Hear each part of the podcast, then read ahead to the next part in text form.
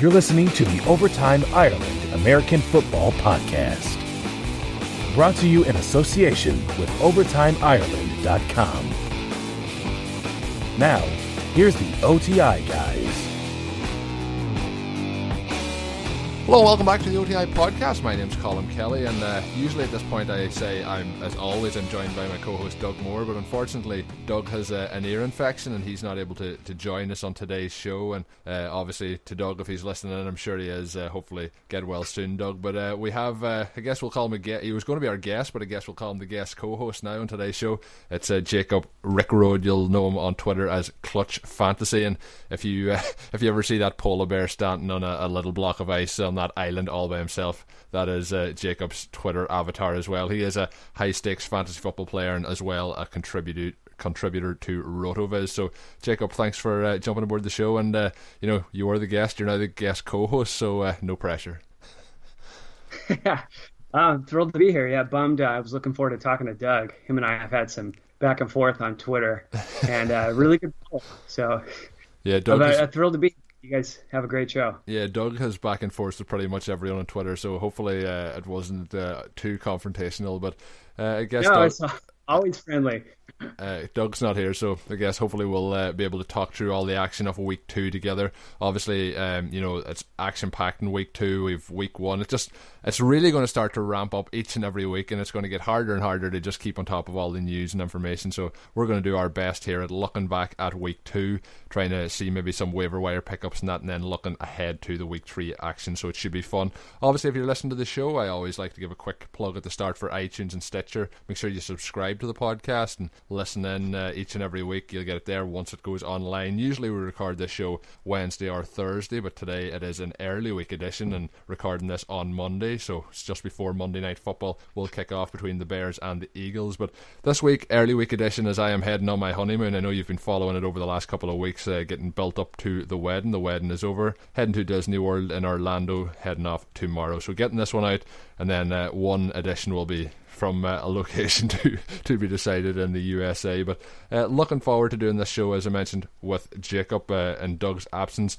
One quick read before we start off on the podcast, and that is for BetDSI. I've been using BetDSI over the last uh, two seasons. Started using them towards the end of last season. I've been really enjoying it. I, I had a nice uh, early slate of games this week and won a couple of dollars, but uh, I went then on the kind of homer train. I'm a Packers fan and lost uh, anything that I had gained in that in that Minnesota Vikings uh, defeat. So we'll be talking about that one in a moment. But BetDSI have linked up with OTI, and we can get you a free ten dollar wager on any event uh, coming up over the next next couple of weeks. So all you have to do is sign up to betdsi.com, use the code OTI10, and they will give you a free $10 deposit to use on whatever you wish. So go there, check that out. It's betdsi.com, promo code OTI10. So with that done, Jacob, we're going to get into the week two results. Uh, obviously, uh, a couple of big, big injuries and a couple of people probably avoiding the worst case scenarios. We're going to start off with uh, Danny Woodhead. Uh, he's tore his ACL. He's done for the season. And obviously, the Chargers last week losing uh, Keenan Allen. And I had so many Keenan Allen shares. That was a tough blow. I don't have as many Danny Woodhead shares, and it's not because I didn't want them. It was just because he started to go so early in uh, drafts, you know, getting pumped up with that zero RB strategy. He was going a little bit earlier than I was willing to take him. But uh, the Chargers this week get the win 38 to 14 against the, the the Jaguars and uh, or sorry the Chargers against the Jaguars. What's your outlook now for uh, like Melvin Gordon? Uh, you know, going forward with uh, that injury to Woodhead, and had you much uh, Danny Woodhead shares? I, I had quite a few actually. You know, I'm, I'm a Rotoviz guy, yeah. which uh, I think that automatically makes me a Sean Siegel disciple yeah. and zero running back. So I, I, have my fair shares of Woodhead, um, but I have some Gordon shares too. You know, that was a guy that was high on Siegel's list of uh, zero running back guys, and you know he's been solid through two games. He scored in both games, and this just, like you said, opens the door for him to to continue that. Uh, there's zero competition whatsoever. I I've heard uh, rumors on Twitter that you know maybe they bring in a guy like. Um, uh, I'm blanking on his name from the Titan uh, Titans, the uh, uh, Dexter McCluster. Oh, okay, yeah. McCluster gonna come in and take over that Woodhead role. You know, somebody's gonna they're gonna have to find somebody because Oliver's already on the IR yeah. as well. Um, it's it's pretty heartbreaking. I know a lot of uh, people were on the Woodhead bandwagon this year, So huge blow because he was awesome in week one too. Yeah, and when you know when Allen went down, everyone that had uh, Danny Woodhead in their lineup was thinking, "Oh yes, this is really going to boost his value for the next few weeks and uh, for the rest of the season, basically." And obviously that didn't uh, accumulate, and unfortunately Danny Woodhead out for the rest of the season with that knee injury.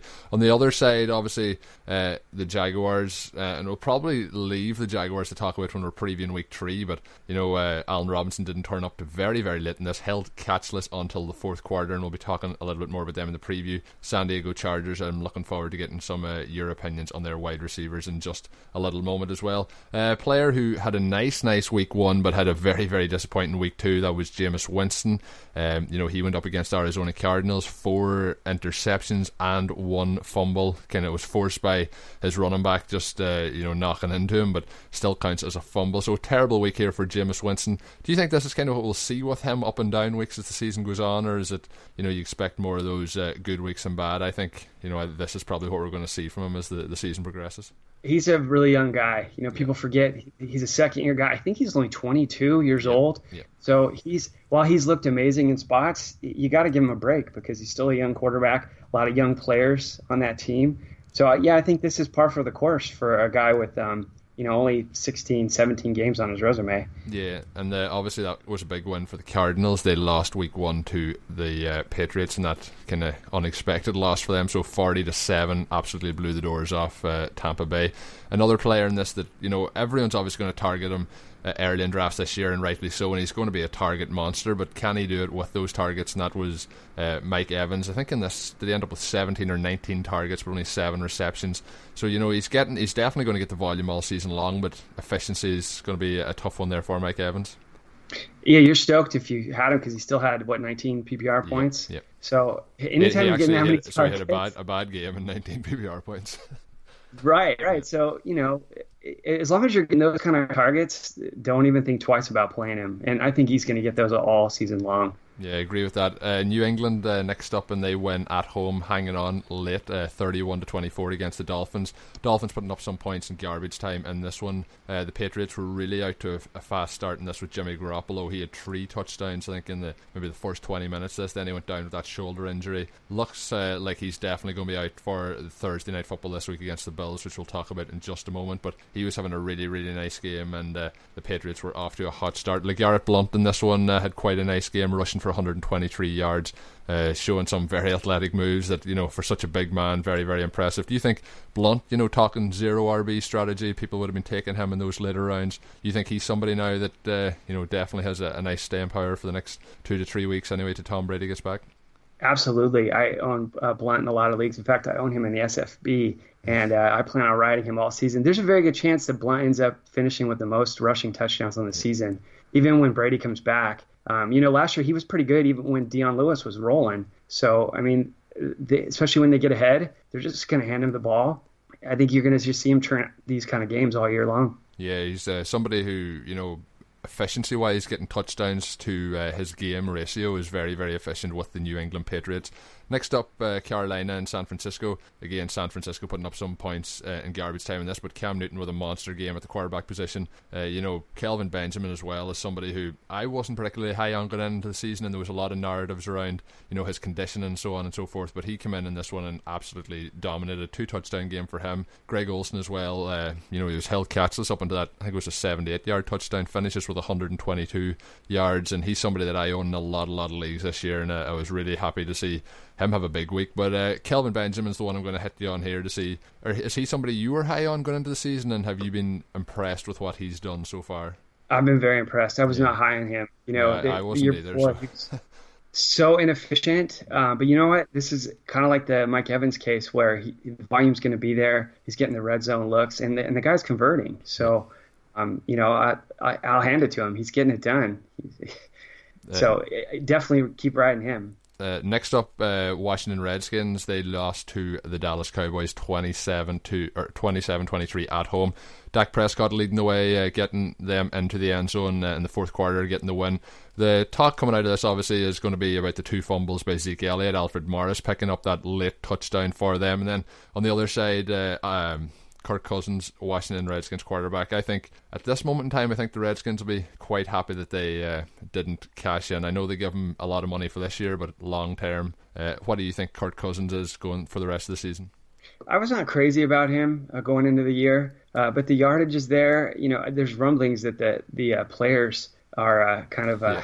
rebelling, and if, if you watched if you watched any of the game, Pierre Garcon and, and Djax were visibly upset over uh, some of the plays going on. So he better right the ship in a hurry. But either way, this this team's going to throw. There's a ton of weapons there, and uh, I'm still you know on Djax and uh, um, of course Jordan Reed in yeah. that offense. Djax is the sort of player I think that Cousins is going to rely on to have uh, big games this season because he is kind of somebody who relies on yards after the catch unless he does hit uh, DeSean on one of those deep balls. And Jackson has looked good so far this season, but just I don't I haven't been really happy overall. I haven't been in a lot of leagues. I haven't been really happy with the uh, opportunities that he's been given. Dez Bryant with a bounce back, uh, 102 yards for him in this one after a quiet week one. Um, looking through the rest of the games here, not going to go through them all, but I mentioned earlier the Green Bay Packers uh, losing to the Minnesota Minnesota Vikings. I have to say, Bradford had uh, what I thought was one of his best career games, and you know he's only been there for two weeks, so very impressed with his outing. But I have to say that Stefon Diggs is somebody who I was high on, and I know a lot of the guys at Roto World and Roto Viz as well were very, very high on heading into the season. Stefon Diggs, 182 yards and a touchdown in this, and then got a key uh, third down conversion then to seal the game later on. Stefon Diggs, uh, anything to add on him other than he really is starting to look like the real deal?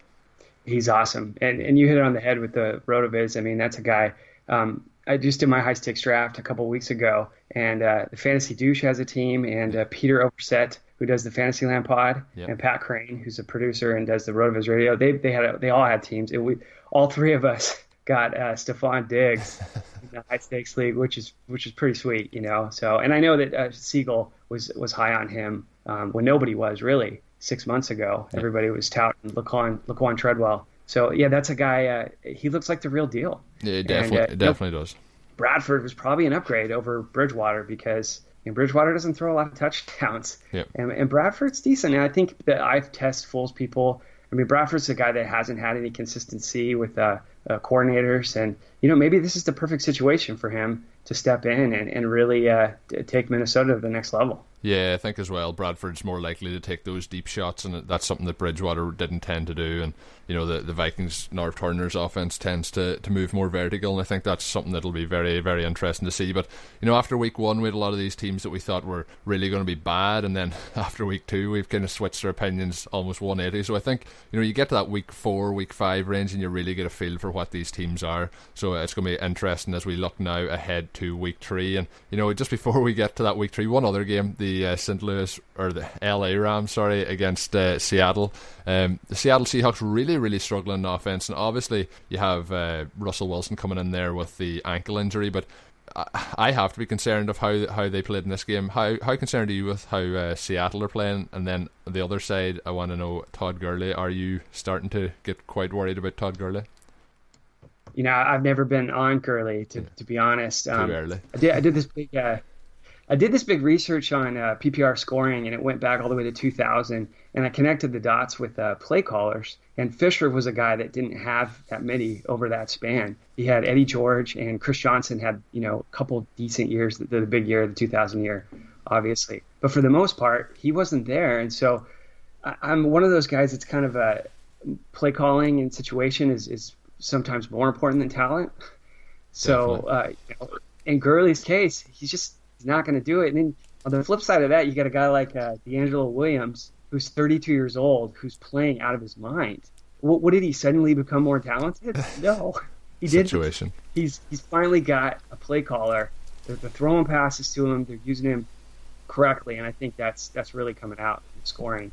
Definitely, and I think when you mentioned that, we'll start off with uh, the game this week for Pittsburgh, and I know Philadelphia are playing tonight, so hard to know what's going to come out of this. This again being recorded on Monday, but they travel this week to Philadelphia. Pittsburgh were somebody who three or four weeks before the season, I thought they were going to have a big fantasy year. I thought Ben Roethlisberger was being very much overvalued, so I kind of was starting to play down on them a little bit, and I didn't think their defense would be as good as it has looked through two weeks. So I thought they they might struggle more than people would expect, but they've started off and they've had a really nice start with those two wins. Obviously, winning on the road against Washington, and then winning this week at home uh, against the Bengals. But they travel to Philadelphia. How do you expect uh, to go? Obviously, we have uh, another week of DeAngelo Williams, who is just absolutely killing it at the moment. Um, I think pretty much uh, what we've seen the last two weeks is probably what we're going to see again. Although uh, it's not what I what I thought we were going to see through two weeks.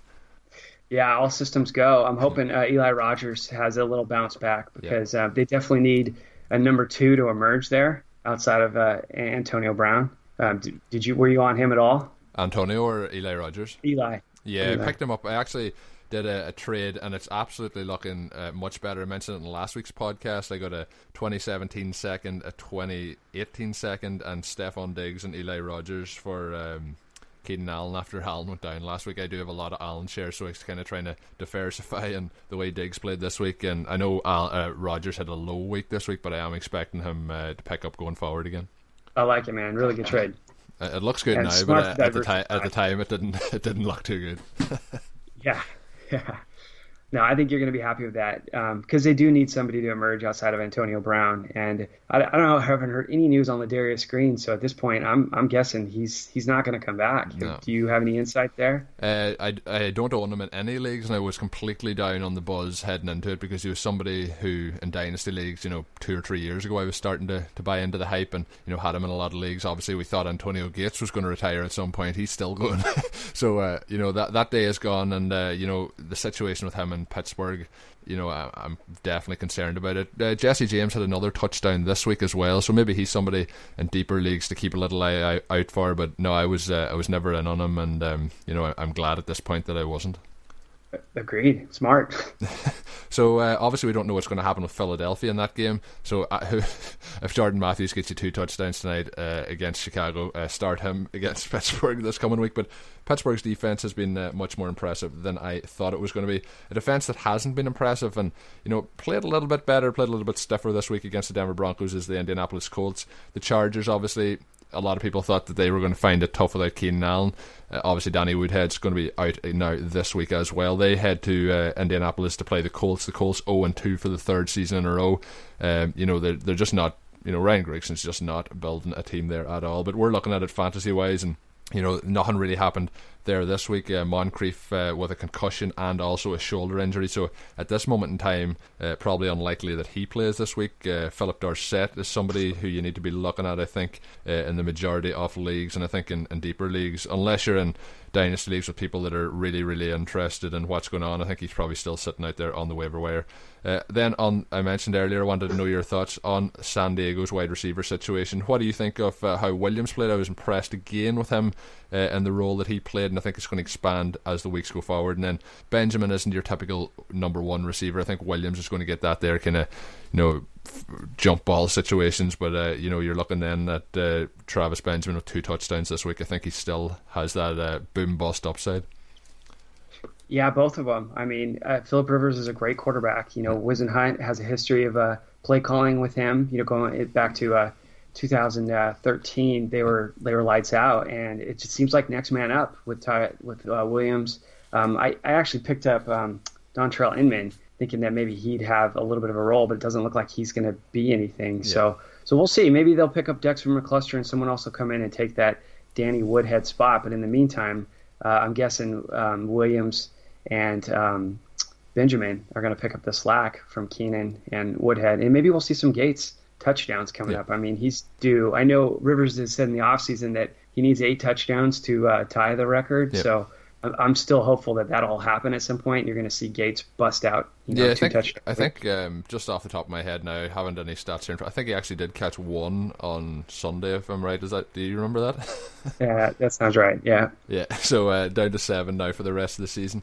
Uh, a couple of other interesting ones coming up here. Arizona travel to Buffalo. That's one that you know the Cardinals obviously put up a lot of points this week, but the majority of it was on the back of Larry Fitzgerald, David Johnson, and of course uh, their defense. And you know Jameis Winston really helped them out in that situation. Uh, the stat here that I have for the Cardinals is that John Brown, who I was extremely high on in the off season and have him in a lot, a lot of leagues, and you know just after week one he cost me so much I didn't start him this week. But between him and Michael Floyd through two weeks, they have a combined 91 yards. Uh, I don't think anyone's seen that coming uh, three or four weeks ago. I certainly did, and I own John Brown um, very, very heavily. So um, I heard people on Twitter talking about dumping him. I think he's a hold. I think um, he's definitely a hold. I think the concussion situation, uh, thinking over you know over the last week, I think that you know they probably missed a couple of weeks there of uh, training. They're probably a little bit you know uh, looking at snaps and that. Jaron Brown's been in there a lot. JJ Nelson's been in there a lot, and I think it's just probably just trying to look after him a little bit. I think as the season goes on, he's going to have value. I think if anyone does dump him, I think he's somebody to, to pick up at your waiver wire. Yeah, I think so too. And if anybody does drop him, or if you can buy him for super cheap, yeah. you know, both Floyd and Brown picked up toward the end of the season when Fitz kind of tailed off, and yeah. you can see that happening again with Fitz. I mean, Fitz is getting so much work. Yeah. I, I, love the guy. I still think Fitz is the chain mover, and if you look at Arians' history, he he's kind of done that everywhere he was. You know, when he was with the Steelers, Hines Ward was that chains mover. You know, 95 catches at age 35 or the age 34, and then Reggie Wayne did the same thing uh, when when Arians was calling uh, the plays with the Colts and Andrew Luck. Um, Wayne was the, kind of the, the, chain mover with the hundred some receptions that year. So I think Fitz still plays that role, but it wouldn't surprise me if they start to take some more shots downfield and you start to see uh, Floyd and Brown, you know, come into their own. But I'm not ready to drop a thousand yard receiver yeah. after two games. Um, no. To your point, I think that concussion thing may be part of it, and you know, hopefully uh, he begins to have a bigger bigger role. But you know, three games is when a trend starts to happen. So um, keep him on your bench for now, and let, let's see what happens. Yeah, that's what I always the kind of what I was alluding to earlier with the you know three or four weeks into the season, you really start to, to figure out what these teams are like. You know, week two, week one, you'll have those surprises, and then as the season goes on, it tends to the cream rises to the top, as they say. Uh, David Johnson really looks like the real deal there for the Cardinals. Uh, another nice game for him. Not as much production on the ground as uh, probably he would like as a running back, but uh, almost 100 yards then through the air. So a nice day for his owners. Uh, then on to Buffalo, obviously uh, changes there with the coaching staff over the last week. They're a team that I have said for a long time they rely far too much on big plays. Uh, you know, there's not just that efficiency with them. Tyrod Taylor um, last week kind of padding the stats late on. I did see on Twitter and that a lot of people maybe who I didn't watch the game saying about oh how good Tyrod Taylor was, but you know if you look at your box score in the morning, it sits there. But you know uh, as uh, an actual quarterback, and you know I like to take a good player over somebody who's getting those kind of busted plays or deep plays over time, and uh, we'll see how he goes for the rest of the season. I think he's another player who's going to be that up and down, boom bust kind of player. He's he, he is a you know a high upside player, but what what's your thoughts on Tyrod Taylor moving forward? I agree. As long as Rex Ryan's there, they're going to be all over the place. Um, I still think that he's run heavy. You know, the new coordinator's been with him since 09. Yep. And so I don't I don't think that philosophy changes until Rex Ryan leaves. So the only guy I really want to play every week is LeSean McCoy because I know he's going to be getting the ball all game long. Um, you know, Sammy Watkins is a great talent, but he's so hard to trust right now with uh, everything going on. And you know, six targets a game ain't cutting it for a guy like Watkins. Um, he's going to have those big games, like you said. Same with Tyrod, you know. But um, until they until they get a creative uh, coordinator in there, I, I, think it's gonna be more of the same. But you know what? Maybe Rex gets fired in week eight. It's it's possible. I think so. Right? I think they overreacted firing Roman because yeah. um, the offense is probably pretty well last week. You know, so um, yeah, time will tell. But for now, I'm going to fade Buffalo outside of the run game. Yeah, and I'm I'm on you with Le- LeSean McCoy. I have him in a number of leagues, but I think you know I thought he was been underused so far. So run heavier seems uh, to help him there. And I think if you have more run running going, it's going to help you know those uh, kind of rollouts for uh, Tyrod Taylor as well. So we'll see what happens. Definitely this week I'll be uh, fading. I don't have actually Watkins. I think I'm in maybe one league, and uh, I'll be fading him now for the next few weeks to uh, see how his health comes along. Next game up, Baltimore travel to to Jacksonville. Uh, Baltimore getting out of jail against the uh, the Browns this past week, and uh, they head to Jacksonville, who you know played close with the Packers two weeks ago, and then really really struggled this past week uh, in uh, San Diego. I have a question here, and it's you know I've been down on him basically ever since he came into the league, and I've been harsh on him at times.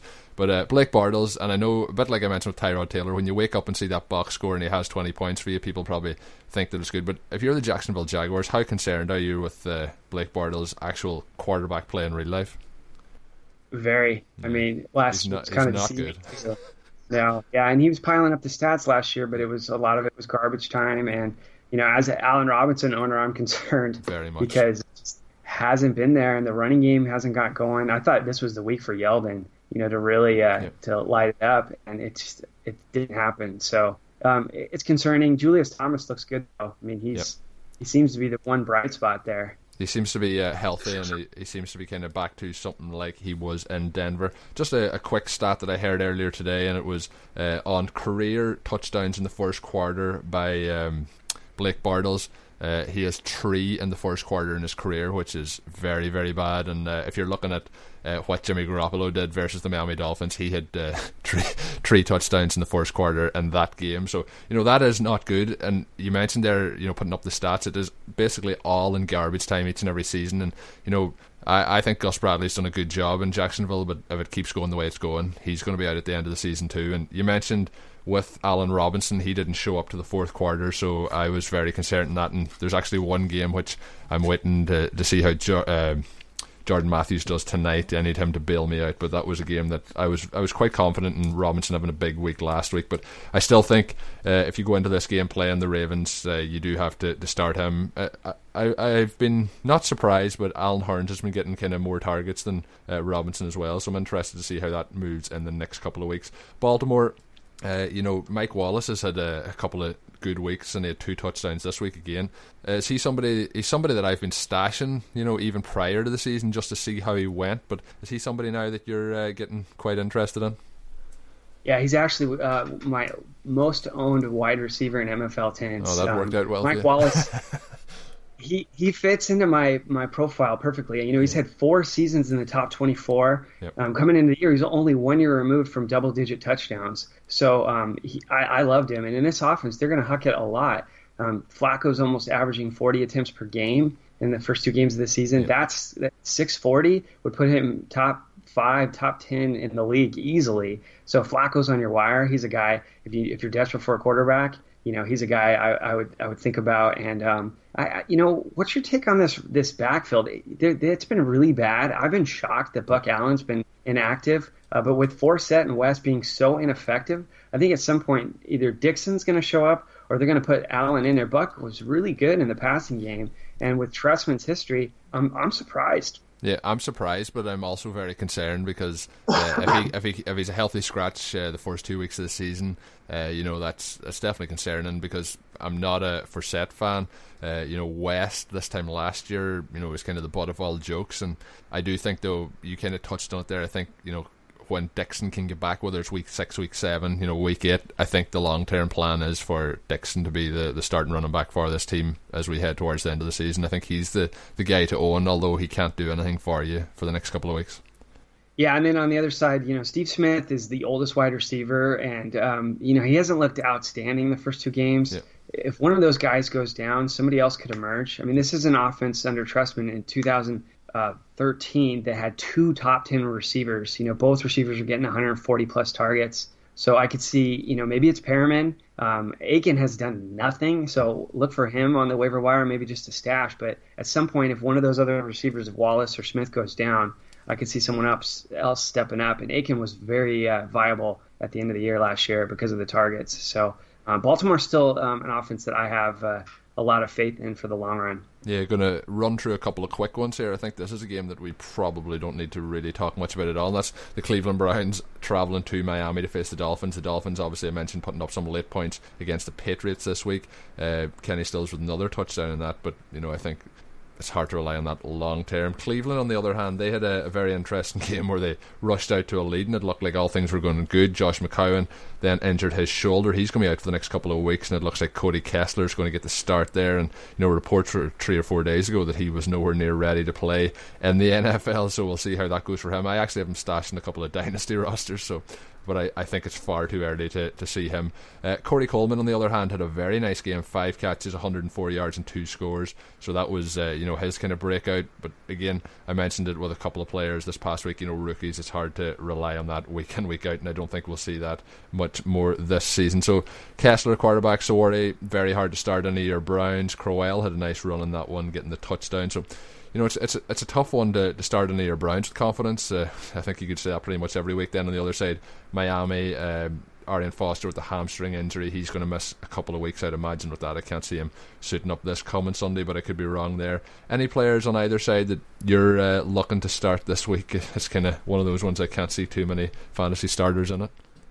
Yeah, I mean, if you're desperate at running back with all the running backs going down, Jay Ajayi might be a guy you plug in and just kind of close your eyes. He Hopefully did have. Uh, he had five receptions, which is promising. Yep. And so, in a game against Cleveland where they should be up um, and uh, running the ball a lot, you know, he, he could have a decent game. Uh, and that, other than that, the only Miami guy you really want is Landry. I mean, they look they look awful. Yep. So, um, but th- this is against the Browns with a third string quarterback that wasn't ready a week ago it, this could be a game that Miami finally puts up some numbers. Yeah, and t- saying that it could be a you know a little teaser there for a, a DS a, a, DST you know special teams defense play for the Dolphins. You'd expect them maybe to, to get some turnovers in this one. Next up, uh, the Washington Redskins. I mentioned them earlier. You know in the situation with Kirk Cousins, they're traveling divisional game on the road this week against the Giants. The Giants starting two and zero, oh, looking quite well on the Giants side of the ball, obviously Odell Beckham hasn't really uh, come into it as of yet, but you know, a very impressive uh, start to his rookie campaign for Sterling Shepard so far. But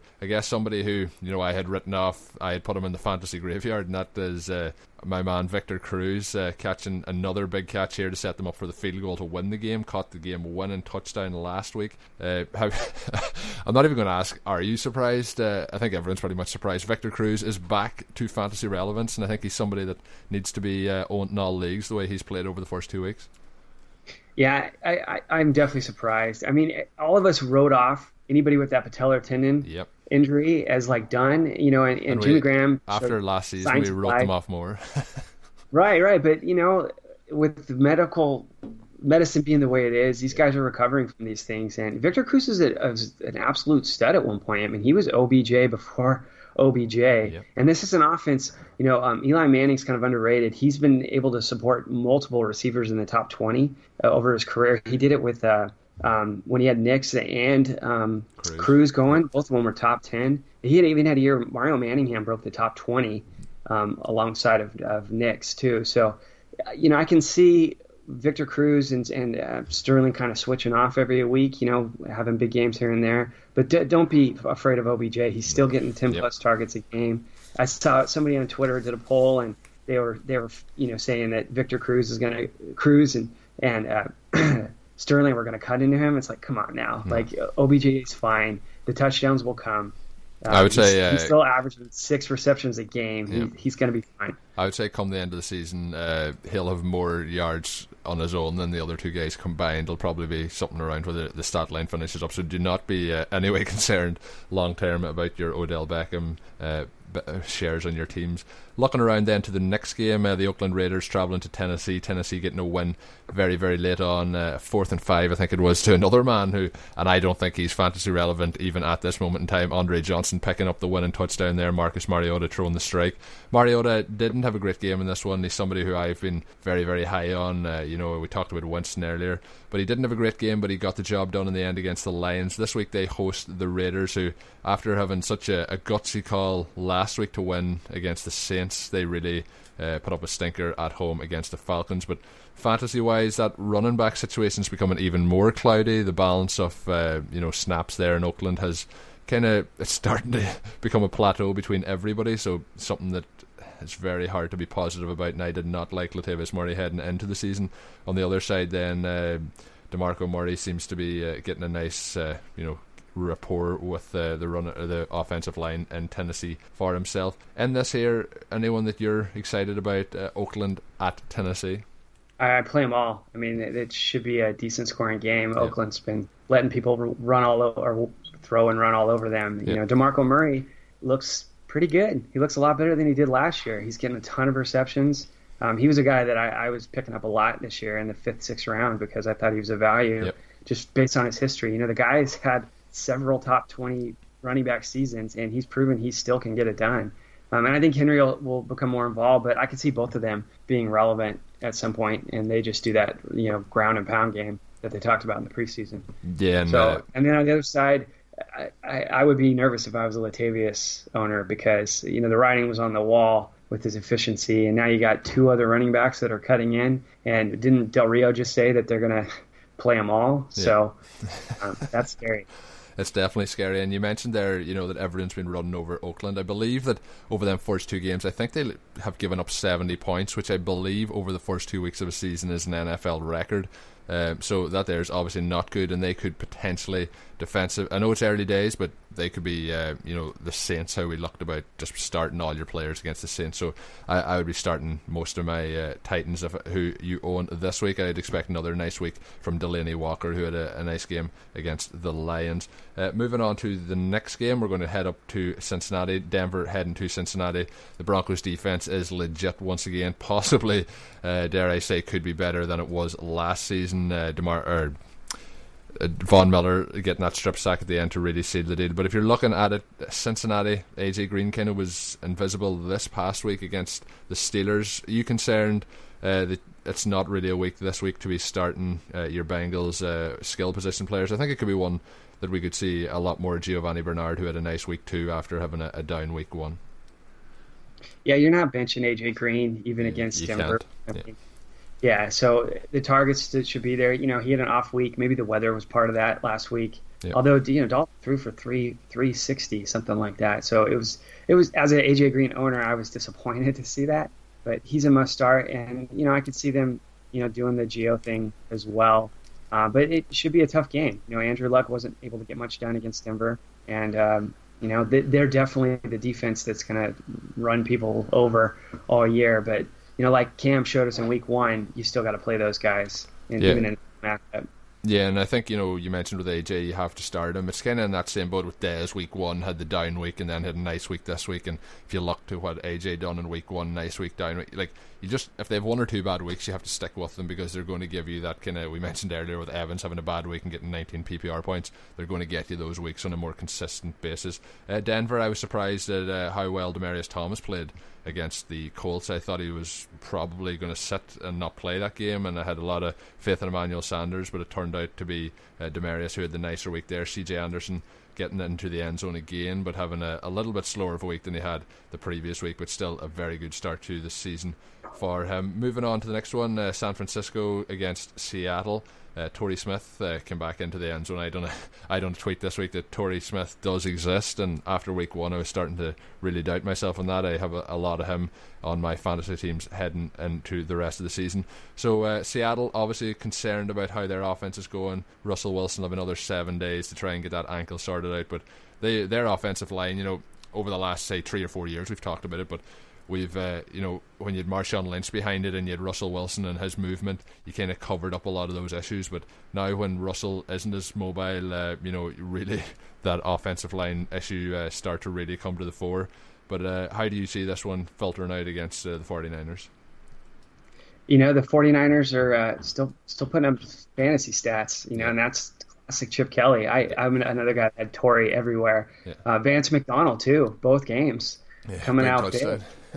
Yeah, so I, I still have faith that they're gonna they're gonna do some things, and you know Hyde had an off game, but I just think that's that's Hyde who he is. Yeah. Um, you know, I, I think Draughn may have some big games down the stretch, kind of like the Darren Sproles of that offense.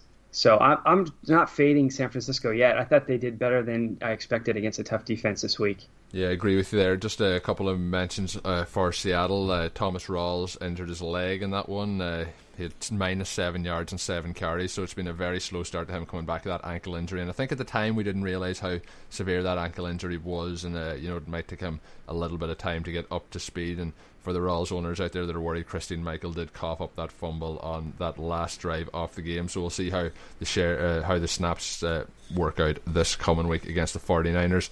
As well for them, Tyler Lockett did leave the game early, uh, but then he did return to make a deep catch uh, towards uh, the end of the game in that fourth quarter. So he is day to day at the moment. I'd expect him to suit up and then Doug Baldwin uh, MRI came back on his knee and it was negative, so he should be good to go this coming week as well. So, uh, you know, we'll see how Seattle do at home. They're usually very, very strong. It's on the road that, as I mentioned on last week's preview show, that they tend to have their struggles. A game that I'm actually going to be at in this one is in Tampa Bay uh, going to Orlando on my honeymoon, heading down to Tampa Bay next Sunday uh, for the Buccaneers nice. hosting the LA Rams. So I, I, mentioned I better not be going around saying the St. Louis Rams at the game. Some LA Rams fans might uh, have a shot at me, but uh, looking at this game, obviously Doug Martin is the one that uh, hamstring injury and. You know he's had those soft muscle or soft tissue injuries over the last couple of seasons. So he's unlikely to suit up for this one. And it's actually funny that my uh, now wife, her surname previous to getting married to me was Martin, and I actually bought her a Doug Martin jersey uh, this time last year. So she was all excited, uh, going to wear her Doug Martin jersey to the game. And uh, well, one thing's for sure, it's helping out my chart some shares uh, for my dynasty teams, and uh, so we'll see though. But Tampa Bay at LA, this is one I think that Gurley could get moving again, and if that offensive line of the Rams can hold up, and then you know obviously they'll probably try and start off a little bit slower for the, the Bucks this week, get Jameis Winston settled down. But another big game here, I'd imagine, for uh, Mike Evans. But that Rams uh, front seven uh, really did step up against the Seahawks. Um, you know that that could really slow things down if if Martin was to play, but I don't think he'll play, and I think Sims will struggle between the tackles. But I think on those uh, passing downs, he'll uh, pick up some nice yardage. Yeah, Hyde um, really uh, tore them up in week one. So. I, I'm starting Sims. I mean, he's a guy that's on a lot of zero running back rosters, yeah. and we know he can catch. So uh, definitely get him in, and then you know, keep playing Gurley because you know he's going to bust out at some point. He's still the focal point of that offense. So um, it's going to happen. And this, like you said, this could be the perfect week for them to get them rolling. And uh, just bouncing back, I have a stat here on my uh, page that I forgot to mention when we were talking about the Baltimore Ravens, and that is Dennis Pitta. We talked about Victor Cruz, and he's back from the dead. Well, Dennis Pitta is somebody who I thought would never actually play ever again with those two hip injuries that kept him out for the last two seasons. But he led the team with nine catches for 109 yards, and he's had a, a, very nice first two weeks of the season. So if you're struggling at tight end and you're streaming the position, he's somebody definitely to, to check in with. And uh, I'm very, very surprised. The two of those guys are definitely front runners for comeback player of the year as we move forward. Next up, Kansas City host the Jets. Arrowhead is a very tough place to go. Um, you know, the, the Jets struggled um, in week one, but they had a nice win last week on Thursday Night Football. They do get those extra couple of days to prepare for this. Brandon Marshall uh, looks like he's going to be fit to play. It looked like this time, you know, uh, Thursday night, I thought that he was done for the season too, and uh, a miraculous recovery from him to come back and play in that game. But the Chiefs, uh, Spencer Ware, you know, he's he's going to be out of this one. How are you feeling about the Chiefs now going forward?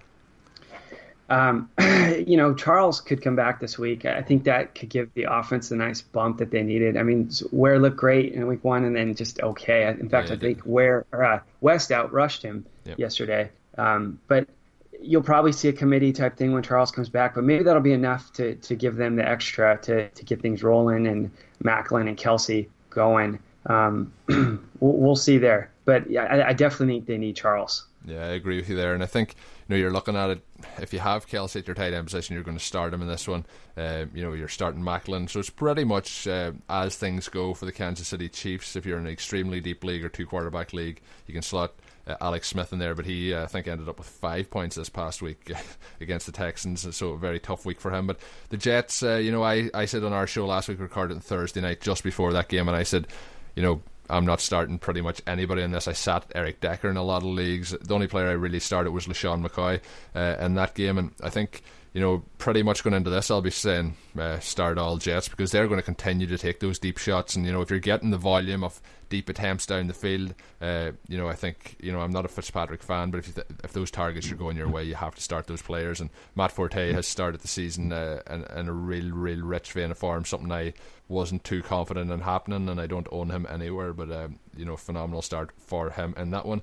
Um, next one up, uh, Green Bay are hosting Detroit this week. Detroit obviously lost this week, but Stafford has looked uh, pretty good over those first two weeks. And then when you're looking around this team, Ameer Abdullah left this game in the first half with a foot injury. So, uh, you know, the I, this is Washington's their third choice, and then you have Theo Riddick as well in there. So maybe Washington somebody to pick up this week. Uh, Riddick, I think, is pretty much owned everywhere, and especially if you're on a, a zero RB roster. And then uh, for them, Marvin Jones really looks to be the number one wide receiver for them. He picked up eight uh, catches and 118 yards, and then Golden Tate had two for 13. So, you know, when you're looking around at uh, Marvin Jones, people questioning him moving over from the Bengals.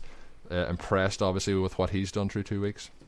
Yeah, absolutely. I mean, he's filling in that Calvin role nicely. Yeah. Um, and this offense is just going to throw a ton. Even you know, with losing Abdullah, I think they're just going to lean heavier on the pass. You know, Boldin's on your wire. Take a look at him. I mean, he's outplaying goal. Tate had nine targets. I, I couldn't believe that. He uh, just didn't didn't produce, and uh, he's a guy that I really like this season. But maybe Bolden has cut into him, um, and and maybe they'll kind of take turns. But uh, Marvin seems like the guy to own in that offense, and Stafford's been great. And if you look at his history with the Jim Bob Cooter, um, he's going to put up some big numbers. And um, you know, if you're looking for a deep, deep, if you have a deep roster, uh, Zach Zenner is a pretty uh, talented player. I'm not sure why he's been inactive. Uh, but maybe he ends up getting a crack at it and, and does something in this offense. But everybody else, you're rolling for sure. Uh, yeah. On the other side of the ball, I don't know what to do about Green Bay.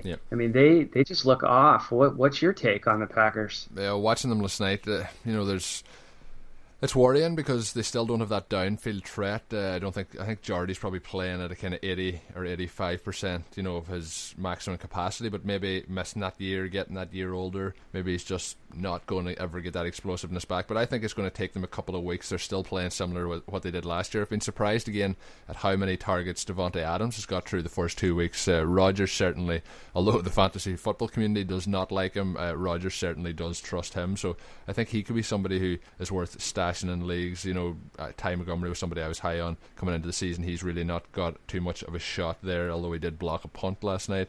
Randall Cobb is playing better than he did last year, but they just there's no explosiveness. They're getting 10 yards, they're getting 15 yards. Nearly all of their offense last night came on pass interference calls. So it's something that they need to get that explosiveness back because they're they're far too predictable. And I think once they if they can get that back, it'll help as well with the the running back situation. You know, Starks last year had no explosive plays, but two seasons ago he had quite a few explosive plays, and it's just that situation that defenses are staying closer to the line of scrimmage. They're not dropping back into coverage. They're not as much uh, afraid of those big plays. But I think I still think you know give them another couple of weeks, and in two weeks' time, if we're still saying the same things, I think then it'll be really time to worry. But this Minnesota defense, and I know they give up quite a few penalties last night. Trey Waynes give up a couple, uh, Terrence Newman er, give up a few as well. And I think if you're looking at that defense, they are legit. And I mentioned this, I think it was last week in the podcast. I think in four or five weeks' time, we'll be starting to talk about them as a, a top three defense in the league. Yeah, stay patient with the Packers. Um, I, someone was asking me if they should drop Cobb for Quincy and, and Enunwa, and I oh, said, geez. absolutely okay. not. Let's let's not overreact, right? I, I mean, Enunwa's in my league. good games, right? But you know, that's that's how people react, yeah, you know, panic. and yep. you know, Cobb, Jordy, Jordy's been putting up decent numbers though. I know he hasn't been Jordy, but he still scored in both games. He's getting the red zone targets. Um, you know, he said his legs feel heavy, but at some point, I think he he's going to click over. And you know, it looked like he had a step on the guy in one of the plays, but but Rodgers just didn't hit him. Yeah. That those are going to happen at some point, and and that's when you, this this could be the week that Green Bay blows up. So you know, stay patient. I, I still think Lacy's going to have his big games here and, and there. Uh, the, the only guy that I wouldn't be confident in is is Cooks and or Jared Cook, and yeah. it's just because because of who he is. so he, he did get some targets last night. Yeah. You you watch, he'll have a big two touchdown game, but yeah. you, you can't rely on that guy. Yeah. That's for sure. And uh, I think Richard Rodgers will get some of the targets as well, so that's going to hurt him. But the the Packers, I believe now for the next four weeks play at Lambeau. So uh, you know they were away for those first two weeks. They're going home now for four games. I think the last two preseason games as well, I believe, are on the road. So they've had four road games kind of in a row, and I think that can take a, a toll as well, even though it's early in the season. So now expect them to you know at Lambeau. That's last year. Last year on the road and two years ago on the road they would win games, but they wouldn't be blowing teams out. But at home, two seasons ago, when they really were clicking their stride, they were putting up. I think there was one game where they had maybe 42 points on the Eagles at one stage in the first half. So uh, I expect them to look look in uh, the next four weeks, and then we'll see how the team is actually going to go. A couple more games to run through. Uh, Minnesota, we mentioned earlier about Stefon Diggs. Well, it's going to be a tough matchup this week to, start them with great confidence. They are playing the Carolina Panthers. You obviously start Cam. You're going to start Benjamin. But I mentioned you know the Minnesota defense as well. I think this could be a a real, real low scoring game with uh, you know a defensive struggle throughout. Um, are you confident in starting any of uh, your stars on either side of these uh, two teams? Yeah, I mean you're starting Diggs and Benjamin. Um, I, I don't know what to do about the running game. I, I will say though that Asiata in 2014, he made he's the guy that's coming on waiver wires, yeah. and he had nine or ten touchdowns, and yeah, he won like yeah, he had 44 catches that year with the last time that AP went down. So he's a guy that I'm definitely going to pick up because I think you can get him for cheap and kind of see what happens. He actually outtouched McKinnon um, last night in that game. So that that's a guy that's going to be on your waiver wire and is worth a, a, at least a stash to see what happens there. But as far as the Panthers go, you know, Fozzy could be the guy. I, it's just really hard to trust that running game when you have Cam Newton stealing touchdowns. So um, right now it looks like Fozzy. I don't know, Cameron Artis-Payne. What's your take there? Yeah, I'm staying away from it because uh, you know Stewart will probably be back in a couple of weeks. But as you mentioned, even with Jonathan Stewart between the twenties, I think he's very, very underrated as a running back. But once you get inside that twenty yard line, the red zone uh, percentage that you're going to get cams, you're usually going to either throw it or rush it himself, and that really takes away from the running back situation there uh, with the Carolina Panthers. So I'm going to stay away from that.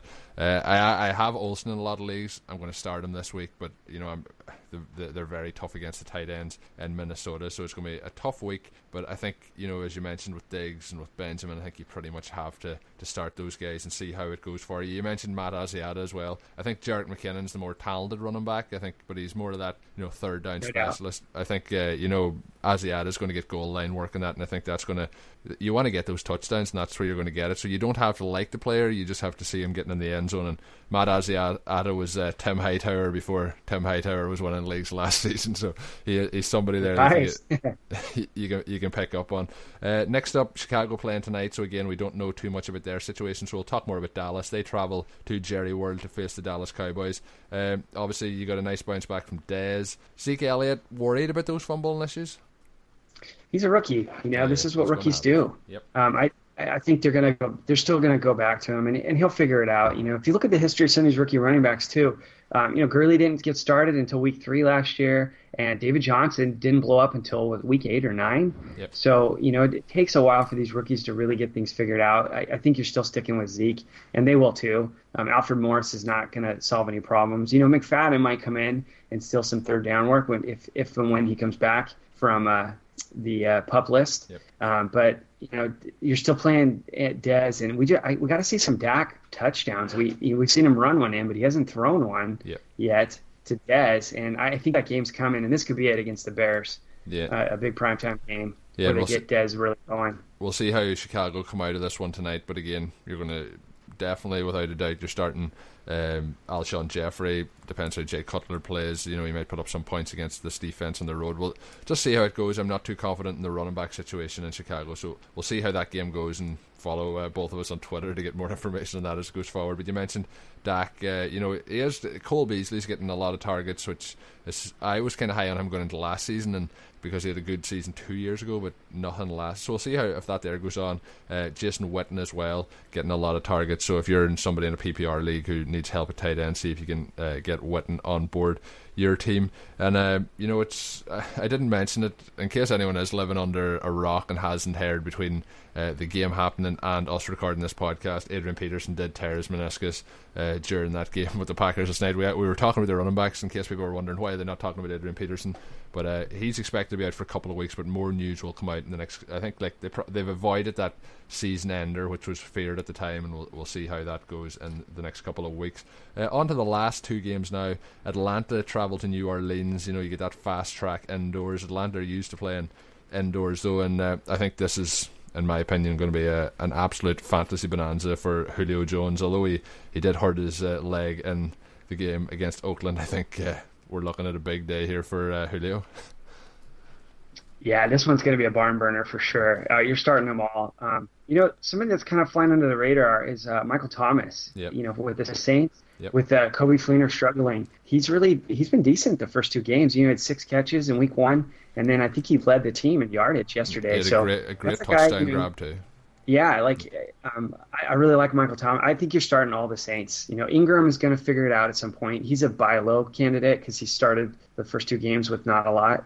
Um, so look at him. But this game, it's it's at New Orleans, which is where the Saints go crazy. You know, I mean, Drew Brees, Drew Brees could throw for 400 yards, and the way that Matt Ryan's been playing this year, they might respond. So, you know, you're probably going to start some new. Jacob Tamme is a guy that might be on the waiver wire. He's had back to back eight target games. You know, that's a tight. If a guy averages eight targets, he he's a lock for for a tight end one at yeah. the end of the season if he averages eight targets a game. So, if Tamme's available, get on him. Um, and he, it's the Saints. They they don't even have a defense. So, um, I, I can wait for this game. I, with as much Drew Brees as I own this year, and I have Matt Ryan in quite a bit of leagues because he was free. I yep. mean, he was like the quarterback 20. Um, I wrote an article about bad season discount players, and Matt Ryan was on it. He's a guy that's had five, you know, QB one seasons out of seven, um, and he's showing. You know, the only thing missing last year was touchdowns, and now they're coming. Maybe maybe he just needed a Sanu to get things rolling again. But um, the, the the running back situation is is a one to watch because. Yep with Coleman and Freeman, we don't really know what's going on. I mean, Coleman's getting all the targets, which is shocking because Freeman is so good in the passing game. Well, what's your take there? Yeah, I think actually Freeman uh, didn't have any catches yesterday, which was surprising. He, he had a nice bounce back, uh, over 90 yards in the running game. So, you know, I was kind of expecting Coleman to be the man getting some more of the going and digging into the rushing, and then Freeman still getting his catches. So it's a strange situation, but uh, I'm just going to give it a couple more weeks to see how it develops. I own quite a bit of Tevin Coleman.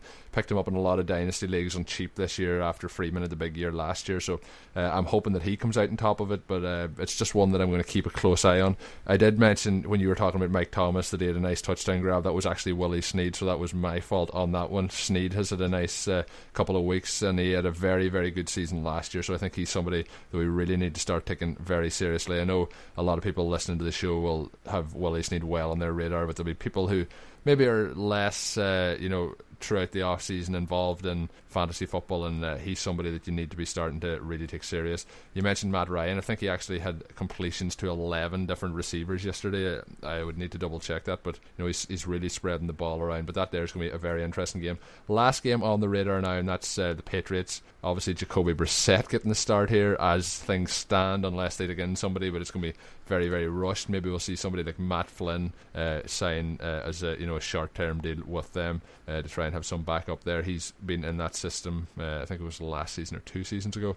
Uh, they they face Houston and the Texans defense isn't somebody that you want a rookie quarterback going up against. They they look legit. JJ Watt is back. Uh, you know, where people were saying he wasn't his 100% in week one. Well, I don't know what percent he was in week two, but he was pretty damn good with those two sacks. So uh, this is one to have an interesting eye on. You know, the, the Patriots have uh, surprised me as how efficient they've been through those two weeks, and Houston, on the other hand, haven't been all that efficient. But uh, Miller's getting his touches. Uh, Nuk Hopkins is a beast. That's all I have to say about him. And then uh, I said on Thursday's show last week, temper expectations for Will Fuller heading into week two because you know, as I mentioned earlier, with Corey Coleman, rookies don't do that on a regular basis, but he started. He's the first uh, first round pick taken in the NFL draft to start week one and week two with back to back 100 yard games. So yeah, I'll just I'll not tell you the temper expectations this week, but it's unlikely to happen again on Thursday night football.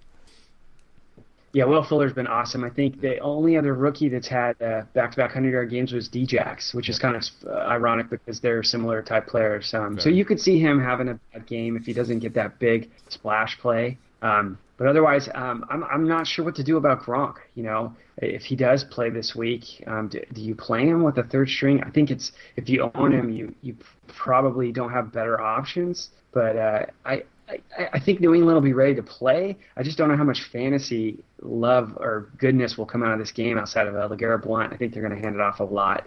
in this game. Yeah. Um, but you know, Belichick's always got something up his sleeve, and and he's did it with you know Matt Cassel when when Brady went down. Matt Cassel was the, the number three quarterback in August before, you know, like the last week he ended up becoming the quarterback too, and then Brady went down, and on, on no time Belichick got him up to speed, and they won 11 games with with Matt Cassel. So you you never bet against Belichick. Definitely, you know that he's he's going to have that ace up his sleeve and, and have this team ready to play on a Thursday night. But I'm definitely um, not looking for a lot from Edelman and the crew with this third string quarterback coming in yeah, against Houston. Yeah, and I've been uh, Amendola's had a little bit of resurgence too, so I'm looking forward to seeing what they do once Brady gets back in there. But you mentioned Gronk. If you took him in the first round of your draft, I don't have him in any leagues. If you took him in your first round, you have to start him if he lines up this week.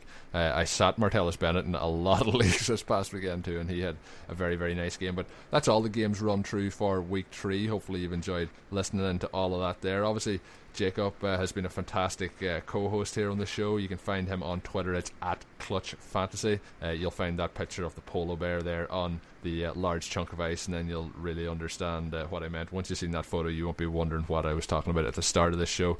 Uh, obviously, you can find his work too on Rotoviz. fantastic writing that he does have up there. Mostly off-season work. Anything coming up in season for Rotoviz? Now you know I, am I'm, I'm an off season kind of guy, yeah. so you know I'll give takes on stuff like this. But I got to explain the polar bear has nothing to do with global warming. it's it's a metaphor for me being on an island yeah. of contrarianism, I guess you could say. So I get people asking like, it's not a political statement at all. It's, it's uh, that's uh, yeah, well, uh, you're on an island of contrarianism talking fantasy football, but we did agree on a lot of things here on tonight's show, so maybe I should get myself a sure island to stay on to. But no, it was a lot of fun having you. Uh, it was a lot of fun uh, having you on the show. We'll see if we can fit a second polar bear on that little block of ice, maybe build an extension on it. But uh, the last thing I have to do before we finish up the show is I give away a T-shirt this past weekend uh, for people retweeting uh, an Overtime Ireland tweet, and the winner was Stephen O'Rourke. So get in touch, Stephen, and I'll send that T t-shirt out to you as soon as possible.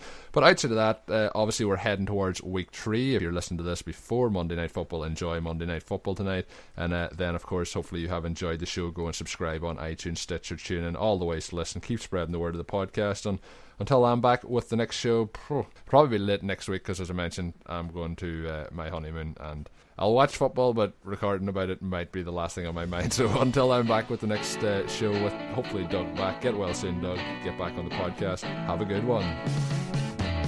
Thank you for listening to the Overtime Ireland American Football Podcast.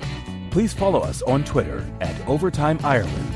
Check out OvertimeIreland.com and continue to spread the word. This has been an Overtime Ireland production.